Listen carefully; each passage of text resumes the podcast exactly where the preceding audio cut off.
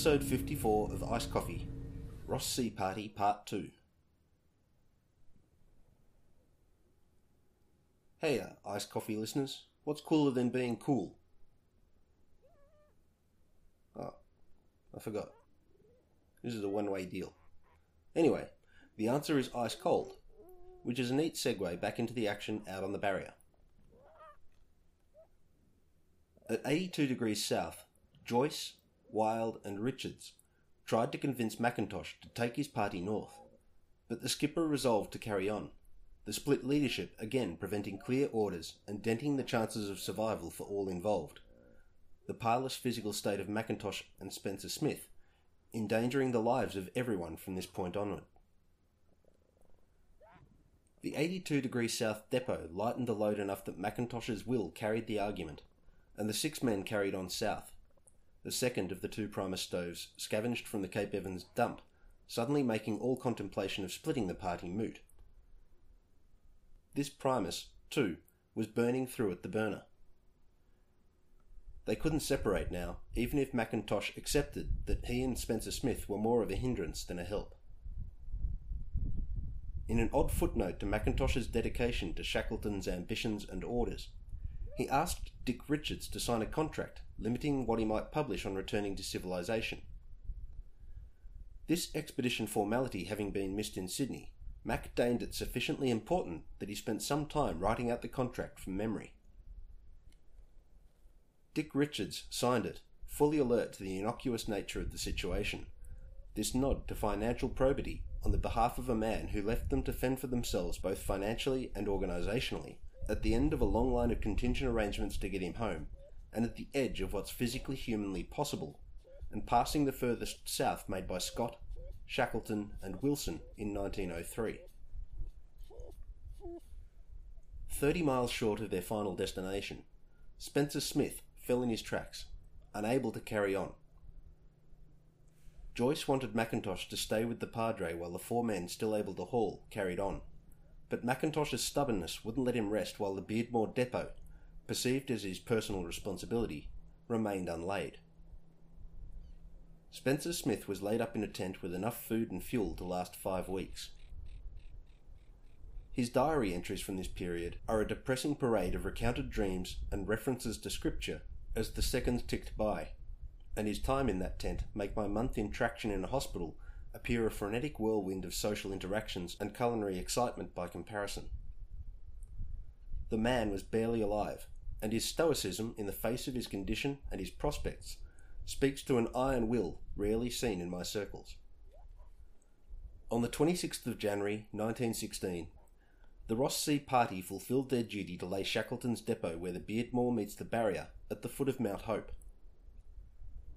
Compared to the vistas available during their weeks of sledging, the final days heading south provided a visual feast. The Beardmore itself rose before them, and their faith that the boss could cross the continent, the reason for their toil, caused Dick Richards to spend some time with the binoculars, trying to discern if a shape in the distance might be the newly developed dome tent Shackleton intended using on the traverse. It turned out to be a boulder caught up by the river of ice. Regardless, the possibility that they might be joined by the traverse party at any moment remained palpable in all minds. That we know with hindsight, that their anticipation lay a long way from the reality doesn't diminish that these men looked on the outcome of their efforts with justified satisfaction. The depot laid. The men slept, though the glacier regularly shocked them awake with its cacophony of rumbling and ground shaking concussions. Although plagued by snow blindness to the point he sometimes had to march with his head bandaged, Joyce found the turnaround reason to cheer his comrades along, but his diary spoke of his misgivings in a literary vein already well known to those who've been paying attention to British standard operating procedures in the Ross Quadrant. Now for the long haul back to Hut Point. The dogs are our only hope. Our lives depend on them. On the 29th, the five men reached Spencer Smith's tent, finding the man overwhelmed with joy to see them again but in a worse physical state than before. He couldn't walk. He couldn't stand. his limbs bruised black and dark blue, his gums swollen. The sledge, lighter by the weight of a depot's worth of food, gained weight once more as they loaded the padre aboard in his sleeping bag, shedding its hairs and frozen into shape by his long wait in one spot. The going came hard, and Mackintosh, also showing signs of the dread vitamin deficiency, suggested sledging at night on the harder surfaces. But Joyce, eager to maintain a constant routine for both men and dogs, rejected the idea. Ernie Wild tended to Spencer Smith's needs with patience and stoicism, but day by day his health deteriorated for want of the ascorbic acid their diet couldn't provide. Nineteen bloody sixteen, and they were still struggling with scurvy. I wonder what future generations will struggle to comprehend about our current state. 2017 and they still didn't know about Zingomax. They reached the 82 degrees south depot after five days' hard yards, at which they ditched one sledge, carrying all their kit, food, and Spencer Smith on one sledge at a cost to the time spent packing, but to the benefit of more hours in harness with all men and dogs pulling in concert. Worsening weather meant it took a further two weeks to cover the two degrees to the 80th parallel, and the delays led Joyce to subtract an extra four days of supplies from the depot, leaving four weeks' worth for Shackleton's party, which you and I know never arrived. Hayward's health waned at this point, his limbs swelling in the first signs of the scurvy. Those still pulling took to tying bamboo staves to the backs of their legs to prevent the vitamin deficiency cramping their leg muscles into a crouching position, painful to fight, and all but useless for progress. Joyce noted the sledging conditions as the worst encountered in his eight summers in Antarctica, and he marvelled that Spencer Smith could endure his freezing nightmare journey riding the sledge in his painfully ill state. Mackintosh, too weak to make any pretence at leadership, still held his men's respect while Joyce and Richards now made all the decisions together. The resolve that drove Mackintosh south to fulfill his responsibility to Shackleton, and the iron will he demonstrated in walking so as not to diminish the Padre's chances by riding the sledge with him, cemented him in the high regard of those in his company. Stranger paradoxes have cropped up in the narrative to date, but in spite of his shortcomings, Aeneas Mackintosh's legend looms large in my life for making the best of a bad situation handed him. on the 17th of February, 10 miles from the Minna Bluff depot, a blizzard hit the team equivalent to that which ended Scott's life. Joyce and Wild, the most able bodied men remaining, took turns digging the dogs free of the accumulating snow at intervals, determined not to lose them in the manner they lost some of their best pullers the previous sledging season, the effort requiring two hours of digging in the wind, with the continuous threat of frostbites to any exposed skin. When the tent canvas tore, allowing drift snow inside and threatening to lead to the whole tent blowing apart, Joyce and Richards took turns outside, passing the sailmaker's needle back and forth through the calico food bag they used as a patch, costing more time and testing their physical limits in the cold wind. Ernie Wild, usually laconic, became boisterous in his attempts to chivvy Spencer Smith along starting arguments with the pastor fit to make no illusions proud. But the spikes in interest and coherent dialogue that his efforts provoked became shorter and less regular as the preacher man fell into sustained delirium. With the blizzard still maintaining 80 knot winds, they ran out of kerosene. Dick Richards applied himself to fashioning a spirit stove from a tin mug and odds and ends, and managed to make something able to burn metho sufficiently well that they wouldn't dehydrate and given enough time, it could even heat up the quarter pint of hoosh constituting their short daily ration. But the invention required constant attention and took a long time to achieve anything.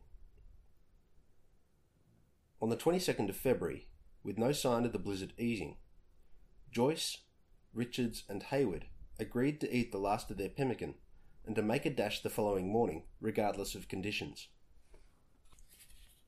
Mackintosh, in the other tent, tried to demur, but Joyce admonished that to fail to move on in the morning would resign them to Scott's fate.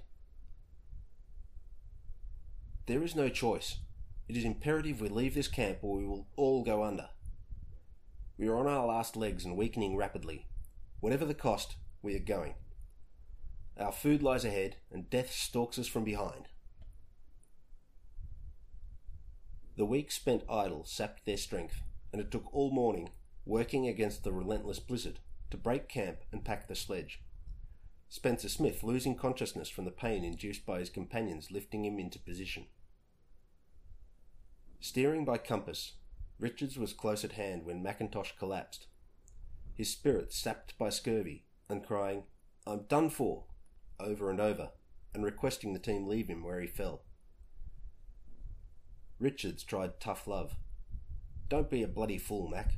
We'll get you a hot drink and then we'll go on again. The captain responded that they should wrap him in a snow sheet and carry on without him. Leonard Bickel interviewed Richards long after the event for his book, The Last Antarctic Heroes, and his account of Richard's recounting of these moments remains with me. The anguish of that time was still vivid in the mind of Dick Richards more than sixty years later, when the harrowing situation could still bring tears to his eyes. His recollection was of lifting the wasted body of the captain and comforting him, while the others threw up the tent against the force of the snow filled wind. No argument, Mac. We'll put you in the tent and make you comfortable, and then we'll go to the depot and bring back food and fuel. You'll be right. Joyce and Richards opted to carry on to the depot with Hayward, leaving Wild to look after the invalids in their tent. With no idea if they could find the depot, and doubly uncertain they could find the invalid camp again if they could find the food cache, the trio carried forward, their sledge empty and their dogs running on same. The blizzard continued. Setting up camp, Joyce needed a frostbitten foot thawed. The men cooked up their cup of tea and ate their half biscuit, but there was nothing for the dogs. Even melting water on the primitive cooker proved difficult, the temperature dropping so low that the methylated spirits needed coaxing into flame with one match after another. This carried on for three days, the dogs losing condition and spirit, led forward, it seems, by Oscar's will alone, and the men scraping the sides of the canvas food tank with their spoons for what little seal blubber and pemmican adhered there. Richards noted that at times of crisis, with the sledge bogged down in soft snow, that massive Oscar would lower his great head and pull as he never did when things were going well. This additional effort, dredged from somewhere other than where the dog food goes, would be just enough to get the sledge moving at which Oscar would nip at the flanks and heels of his fellow dogs to urge them into supporting the desperate attempt to move ahead. Dogs aren't stupid, and these ones knew in which direction future feeds lay.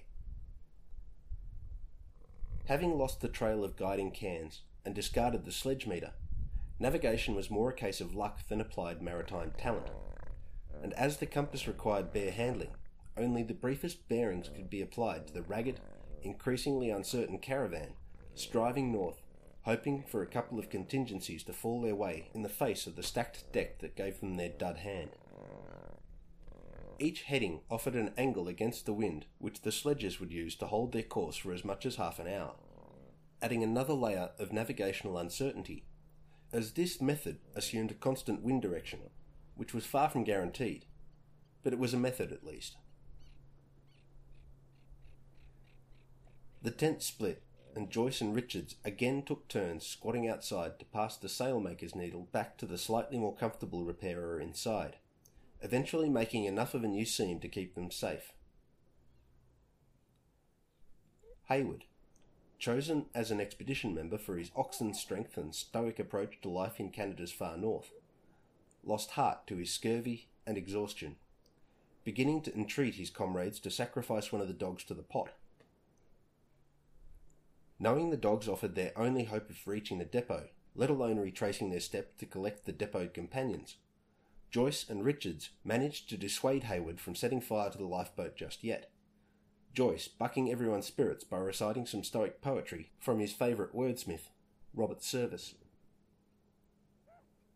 After a night of violent convulsions, their failing bodies attempting to jerk warming blood about where a well fed human can rely on their cardiovascular system, which afforded the trio no sleep. The weather cleared. Richards, gazing south at the clearing skies, cautioned against racing to get further north, as the navigational uncertainty imposed by their operating in low visibility and without a sledge meter for so long meant they might have already overshot the depot, but with no alternative other than sitting on their duffs and dying, Scott style. They harnessed up and got moving, hoping they would pick up a marker can ere long. With no food to heat and no fuel to melt water, breaking camp was simply a matter of dropping and packing the tent. The hungry, thirsty party lumbered forward a few steps at a time for an hour, at which point the dogs, silent wraiths since departing the tent of invalids, gave up some barking. A marker flag showed on the horizon. Finally, one of the contingencies they needed to fall their way did so. They hadn't overshot the depot, and they weren't so far off track that further progress north would cheat them of their food. Hayward, however, gave out at this moment of relief, collapsing against the sledge, unable to continue. Joyce, Richards, and the dogs struggled for two hours to haul what a healthy team might cover in 15 minutes, and spent a further hour getting their tent erected, each man surprised and alarmed at how weak they were become, and alert to the fact that had they not reached the depot exactly when they did, none of them could have even hoped to make it off the barrier. A note on the can told how Cope, Gaze, and Jack made it that far with the faulty Primus stove, but the depot held no news regarding the Aurora. With Hayward ensconced in the tent, Richards and Joyce dug down to the food cache. The dogs' reaction to their first feed of the newly uncovered dog pemmican and biscuits surprised the men, the animals taking their time, where gorging might have led to regurgitation a valuable example for the starving men. Sunday, the 27th of February, the day that Joyce promised Ernie Wild he would return with supplies. The northern trio spent pinned down by a hurricane force blizzard, and while the emotional toll this took on the men to the south is difficult to calculate, it was a boon to those recuperating in preparation for the 12 mile sledge back to their invalid companions. Joyce wrote that he could feel strength returning as each subsequent meal digested and flooded his system with the warmth imparted by the Primus. Preparing to run the sledge south again, Joyce found the dogs would not start, snapping at each other and refusing to pull. He worked out that if he turned the sledge to face north, he could encourage the dogs to make a start and then curve back south on their path but the animals wouldn't budge if the team tried to make a start while facing the way they'd most recently come. Smart animals. Not so smart that they'd noticed the sun curving around their horizon as they went through this sleight of turn. But I know a lot of humans that don't pay much heed to that sort of thing too. On the evening of the 28th of February, unsure of the distance yet to cover and concerned at the possibility of overshooting the invalid's tent, the trio made camp to wait out a blizzard. On the 29th of February, 1916 being a leap year, Richard spotted the smudge on the horizon indicating man made objects. Eleven days after heading north for the depot, the trio returned to their depoted comrades, apprehensive about what they might find inside the lonely tent. What they found was Ernie Wild still hard at work keeping spirits up. Spencer Smith, still incapacitated, and Mackintosh, able to get to his feet, but increasingly despondent about their prospects. His farewell letter written as the food ran out. Wild found enough spark in himself, after eating nothing for six days, to harness up and help his northern saviours cover the final yards to camp, a gesture that brought tears to the eyes of the sledgers. Frank Wild gets a lot of praise for his efforts in Antarctica, and justifiably so. But his brother Ernest was clearly made of the same stern stuff. Remember Ernest whenever the better known Frank comes to mind or receives mention. Wild set about cooking up some of the newly arrived food with some of the newly arrived fuel. The pressurized blue flame of the Primus filling the tent with the sweet smell of burning kerosene and warmth where previously the comparatively weak improvised metho stove barely melted snow and left the tent damp but little warmer for its flame. Again, a slow introduction to food prevented wasteful vomiting. I hope never to get so malnourished that the very act of eating promotes drastic gastric losses. They tied the two sledges in tandem, one for each invalid. Mackintosh tried to walk, but his advanced scurvy forced his legs into a squat, and his attempts at ambulation, aided by ski stocks, was too painful to keep up. He accepted his place on the sledge behind that of the padre. All that they left behind at the camp was the depressingly human shaped depression Spencer Smith melted into the barrier surface during his 12 days lying in place. The reunion among men coincided with foul weather, but the blizzard, blowing from the south, gave some aid to progress, filling the ad hoc sledge sail and helping them make a start where the four weak men and four weak dogs likely couldn't have gotten moving without the assist. Hayward began showing signs of his progressing scurvy, hanging off the sledges more often than he provided traction for them, alarming Joyce, who recognised that another body acting as ballast rather than brawn would shave the available margins below the survival horizon. He steered the party well clear of Minna Bluff to avoid the crevasses it causes in the barrier. A fall related injury to any of them would mean death to all of them, so the shortcut offered by a traverse cutting close to the bluff shore wasn't worth the associated risk. The sight of the bluff, with its promise of cached food, and then the peak of Mount Erebus, showing above the horizon, offered goals to work toward and welcome variety in a landscape that for too long comprised nothing but the flat barrier along the entire horizon. Through all this, Spencer Smith managed to smile and offer encouragement when his delirium opened up enough to allow some lucidity. Mackintosh twice fell off his sledge, making no sound. Given that he was lashed on before the party headed off each morning, I suspect he was deliberately seeking to lighten the load for his companions but on each occasion someone noticed his absence and retrieved him. Less likely a deliberate attempt to make a sacrifice to the barrier snows, the tent poles fell off, also making no sound. The absence was only noticed when the sledges arrived at the Minna Bluff depot once more. They had enough food to sort out their calorific needs, if not their vitamin deficiencies, and fuel enough to run the Primus the entire time they camped. But without a tent, the whole crew would die the death. Anxiously, they scanned the trail with binoculars from the highest available vantage point, atop the bulkier of the two sledge loads. A dark smudge showed in their tracks, and Richard slogged the miles back to confirm they were the missing poles and fetched them.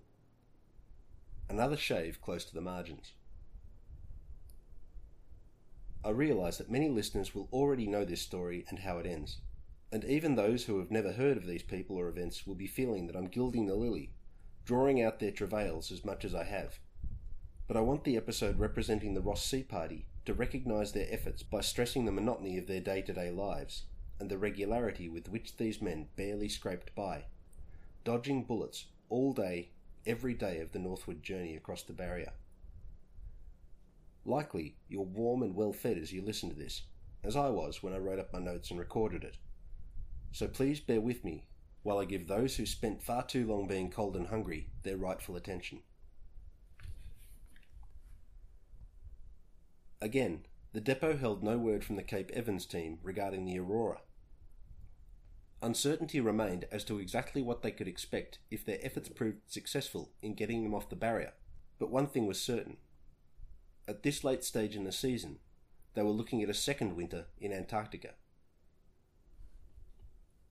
Of the sledging at this point in the journey, Dick Richards wrote Trudging along, hour after hour, day after day, with a canvas harness over the shoulders and around the waist, is a fantastic experience. There was no conversation on the trail. Each step forward was a little advance over the last. All our energies were needed for the job in hand. The silence was profound the soft crunch of feet in the snow, the faint swish of the sledge runners, serving only to emphasize that silence. The hours of a day's march seemed endless. I do not know what went on in the minds of my companions while on the march over these months. In my case, I'd perform long, useless computations of one sort or another in my head. An automatic reaction to the monotony that was forced upon us, an anodyne to the weariness of the body. We seldom thought about the outside world. We had heard nothing of it since December 1914. We had left all that behind. The outside seemed unreal. The only reality we had was what we saw about us. Hayward's scurvy symptoms grew worse, his swollen feet barely able to stand the pressure placed on them by the mere act of standing. The sleeping bags, ice rimed and quickly losing what reindeer hair remained, couldn't keep the increasingly lean bodies placed inside them warm, and violent spasms once more made sleep more a matter of lying down in a state of nightmarish delirium through the darker part of each 24 hours stint than a restful break from consciousness. By early March, Hayward was spent. He and Mackintosh did what they could to ease the burden on their companions, hobbling forward along the trail while the sledges were got ready, hoping to ease the load for the three men still able to haul. But the effort, while welcome and heartening, didn't make a huge difference in the energy budget. Spencer Smith could be heard reciting prayers and reliving conversations from long ago in his sleeping bag. By now bleeding from the bowels, the man was sinking fast. Opium drawn from the first aid kit helped ease his pain to some extent, but did little for his coherence, and his decline offered a stark vision of the future lying in wait for Mac and Hayward. Forty miles out from Hut Point, with the days growing short, the cold growing more intense, and their distances decreasing day by day, Joyce, Wild, and Richards came up with a last ditch plan to lighten the sledge enough to allow them a shot at reaching safety. They would, once more, have to depot people on the barrier. Mackintosh took the lonely role of cargo in storage with three weeks' worth of food. Joyce, Richards, and Wild, now showing signs of scurvy themselves, pushed on with Spencer Smith and Hayward riding the sledges hoping to cure the party with the seal meat available on Ross Island, and that anyone left at the Discovery Hut might come south with them once more to collect the captain. This arrangement allowed better daily mileage, but Spencer Smith's colonic bleeding increased to a steady, albeit slow, flow, and his body was increasingly racked with agonizing spasms. On March the 9th, two months after his collapse, Two months without a word of complaint, the young clergyman fell into a coma one night and never reawakened. His companions buried him on the barrier, carrying his diary and personal effects to pass on to his next of kin. The party pushed on to Cape Armitage, arriving at this Ross Island shore around midnight and in blowing snow, their hearts sinking at what they saw as open water beyond the headland. After a miserable night in the almost hairless sleeping bags, contemplating the two mile backtrack and uphill scramble that would allow them to pass behind Observation Hill and on to the Hut Point hut, they rose to see, in clearer conditions and morning light, that the ice was in and sledgeable, the impression of open water being a function of an open lead viewed through darkness and blown snow. Dick Richards recounted his reaction to seeing Weddell seals at a tide crack in the final few metres before reaching the hut. Stopped in his tracks, staring at the animals lying oblivious to their imminent doom, he felt a primal urge that caught him entirely by surprise in its intensity and its object. I had the strongest desire to rush to one of those animals and cut its throat and drink the blood that I knew would hose from its neck. Extraordinary, I know someone who's eaten freshly killed seal and drunk the still hot blood. The experience she recounts makes it sound like that's exactly what Richards needed at that scurvy addled moment, and his body knew it. Had the sledges encountered the animals while further from the hut, he felt certain he would have feasted in the manner his instincts urged. Piles of drift snow filled the hut after the long months empty of human occupants, requiring the hobbled Hayward be passed in through the window, an operation taking some time and again demonstrating the overall weakness among the party. Wild and Richards immediately headed out to kill two seals, while Joyce got the blubber stove going. Once more, they started in with spare portions for both men and dogs, their starvation adjusted stomachs barely able to hold down such rich fare as fresh seal meat and some rehydrated vegetables scrounged from the darkened recesses of the hut. With his legs entirely black with the bruises of scurvy mediated edema, his pupils dilated, and his conscious state borderline catatonic, no one felt confident Hayward could recover, but the meat and heat worked wonders on the other three men. While still weak after their 193 days on the barrier, they at least felt their changed circumstances doing them some good. The solid roof relieving the constant anxiety the worn out flapping canvas tent caused at each camp, and the fresh meat reversing their own scorbutic symptoms. Joyce, shortly before taking the sleeping bags outside for drying during a brief sunny spell, weighed the depilated reindeer skins and found them loaded down by three times their own weight in ice, formed of exhaled air and stove exhaust. In just two full days at the hut, Wild, Richards, and Joyce laid in a stock of seal meat and blubber sufficient to keep Hayward going in their absence, and to carry the trio south to collect Mackintosh, and mended their ragged tent and overhauled their sledging gear. On the 14th of March, they headed back onto the barrier. Hayward, regaining his senses as the fresh meat worked its vitamin loaded wonders, grew despondent at the prospect of being left on his own at the hut, but he was far too weak to be anything other than a hindrance on the trail.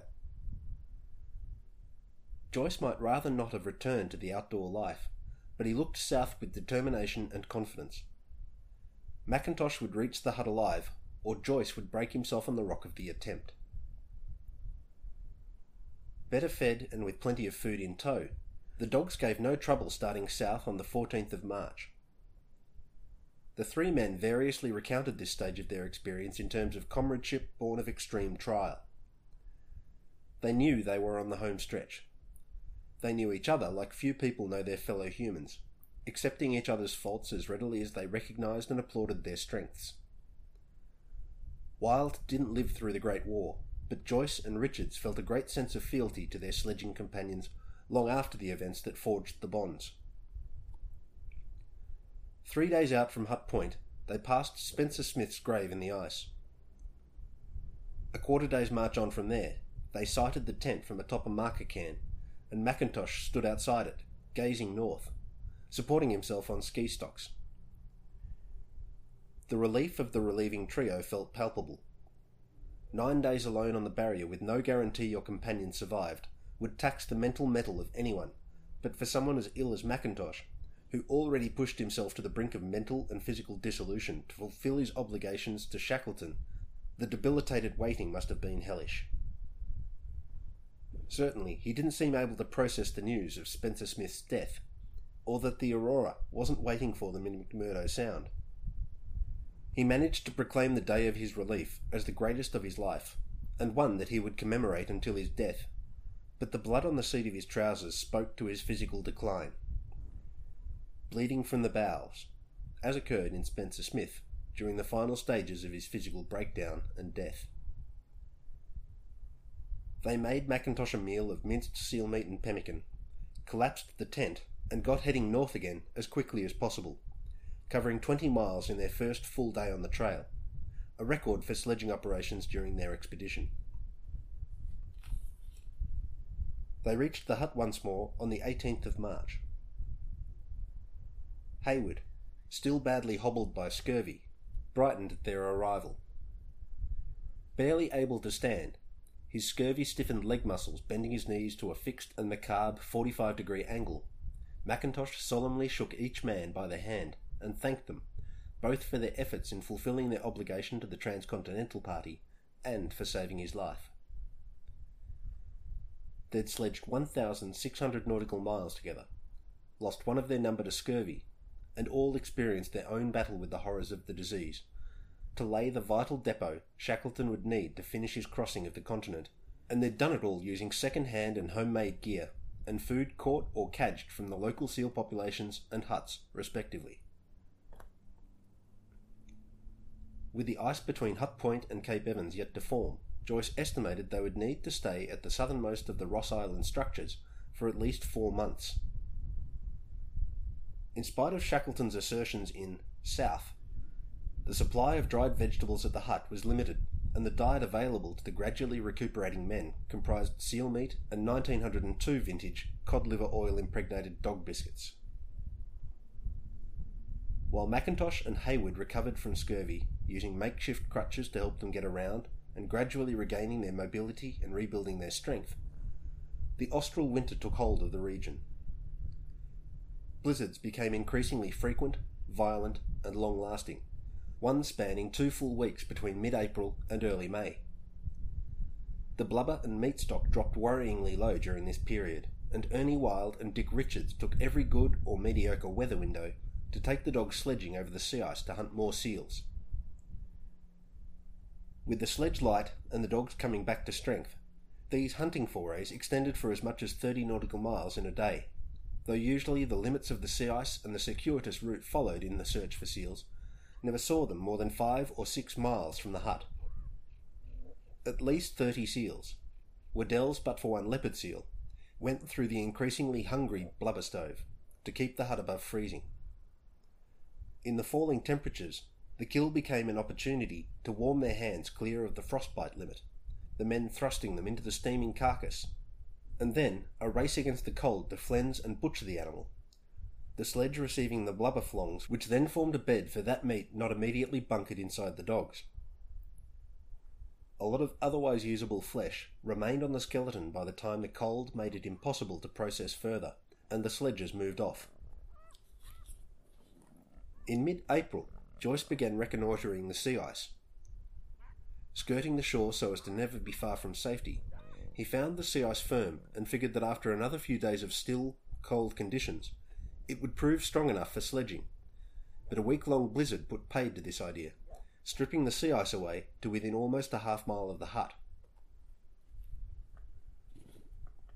On the 8th of May, Captain Mackintosh, the fresh meat having relieved his scurvy symptoms in the startlingly fast manner recounted in so many tales of survival against the vitamin deficiency, announced that he and Hayward were heading for Cape Evans.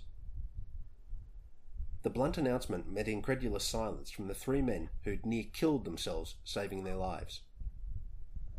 Wild headed outside and scanned the horizon to the south, returning to the stove side to warn of the blizzard the dark skies over Minna Bluff presaged. A seaman questioning the wisdom of an officer can pose a fraught maritime dilemma, but I'm surprised that after what the two men went through together, Wild still upheld the formality the situation would require in less stressful circumstances. Now look here, sir. You can call me cautious, but I wouldn't go to Cape Evans today. Not for all the tea in China. A politely couched suggestion where anyone I'd come so close to death for could expect a more blunt attempt at coercing a better decision. Context is key, I guess. Different times, different cultural milieu. Mackintosh brushed Wild's concerns aside with the excuse that his responsibility lay in ascertaining the condition of the four men in his charge at the more northerly hut. The divided leadership set in play by Shackleton's unclear and contradictory instructions, and reinforced by Joyce's borderline mutinous stand taken during barrier operations on the way south, meant Joyce, Wild, and Richards wouldn't be ordered to join the trek, and Mackintosh wisely didn't try that line, or at least, no account records him trying it. Mac promised to stay close to the shoreline and to head for solid ground at any sign of conditions turning against them, but figured that with no sledge, they would cover the miles in a few hours. Having dodged so many bullets, worked so hard on the barrier, and then again in the dark hunting forays from the hut, Having nursed two deathly sick men back to health, the trio remaining at Hut Point felt a mix of concern and resentment as they watched the rejuvenated pair head off with only their personal possessions and a bag of seal meat. We'd worked our guts out to get them into the safety of the hut, So there was some bitterness in seeing them go against advice, Richards wrote. The Hut Point trio climbed Vince's Hill to watch them for as long as the weak winter light allowed. The blizzard hit the hut within an hour of their return from Vince's Hill and blew hard for three days. When the air grew still once more, the three men followed the footsteps out onto the ice for three miles. There, the footsteps stopped at a disjunct. The sea ice had broken out, and new ice, thin and greasy, grew in the space where the footsteps were carried away. With no tent or stove, there was little chance Mackintosh and Hayward could have survived the blizzard, even if they hadn't been carried out to sea. Joyce's diary entry for the day reads The fate of those foolish people we do not know. Such is life, after dragging them back from death. Mackintosh's previous experience should have proved a warning. The Antarctic is a hard mistress. For a further eight weeks, these three men hunkered around the blubber stove, the weather growing colder, the blizzards more frequent, and the seals harder to hunt. When the ice grew thick enough for a crossing, the weather grew too bad to contemplate one, and invariably the increasingly violent southerly storms broke some key element of the sea ice out from their proposed path back to relative civilization. In addition to the concerns over Mackintosh and Hayward, and the longer term fears held for the Aurora, the non arrival of Shackleton gave a third tier of concern. Clearly, something had gone wrong with the Weddell Sea Party, and the most obvious explanation was that the overland contingent had perished. On the 15th of July, with the sea ice apparently set firm and the moon waxing to full in a clear sky, Joyce seized on the still conditions and led the trio north. Out on the sea ice, an inopportune coincidence put the fear into them, as the light afforded them by the moon began to fade, the ice becoming inky dark under a cloudless sky. With no almanac to hand, and insufficient light to read it by if one had been available, it took the men some time to realise the moon was occulting through a lunar eclipse. The light began to return as they neared Cape Evans, and the second surprise of the crossing came their way in the form of a chorus of howling and barking receiving throaty replies from their own dogs. The barrier trio had forgotten pregnant Bitchy, left behind at Cape Evans, and her pups were nearly full grown in the ten months since the depot journey began. The four Cape Evans occupants came out to the shore, but joyous handshakes at the reunion gave way to melancholy reflection when the burning question, did Mac and Hayward make it, came to the fore. To the trio from the south, the nonplussed response in the negative dashed what slight hopes remained. For the Cape Evans foursome, the news that Spencer Smith died on the barrier and that Mackintosh and Hayward left Hut Point two months earlier was new and shocking. With no news of the Aurora and no sign of the boss, the Ross Sea party had a lot of grimness to contemplate. And it's there, with Wild, Joyce, and Richards, fed by the wondrous array of jams and flour left behind by the Terra Nova, and asleep in warm blankets for the first time in the best part of a year, that we'll leave the Ross Sea party this episode. Obviously, I need to account their not still being there, but that's a story that requires recounting of the Aurora's journeys under Stenhouse and then Davis, and that can only come into focus when events playing out concurrent to those recounted in episodes 53 and 54 are given their due attention. Mackintosh, physically one eyed after his experiences with the Nimrod expedition, also seemed psychologically one eyed in his approach to fulfilling his assigned task. He pushed his team and himself hard throughout the depot journeys on the Ross Ice Barrier. His loyalty to Shackleton drove him to give better service than he received, Shackleton giving him orders in conflict with those entrusted to Joyce, and neglecting the stores and equipment for the Ross Sea party, such that Mackintosh had to fend for himself which he did, but that's not the same as saying that it was right for anyone to expect that of him. Mackintosh did what he said he would do and nearly killed himself in the effort, and then died because his desire to enjoy safety and comfort overrode his judgment. After all he survived and all that his men achieved, Mackintosh deserved a better death than the hypothermic drift out to sea that most likely comprised his demise. after the events playing out concurrently in the Weddell Sea became known to the Ross Sea survivors. That the food they depoted was never used didn't diminish the worth they perceived in their efforts. They did what they set out to do. It was horrendous and people died, but they held to their task and got the job done and found merit in that in itself.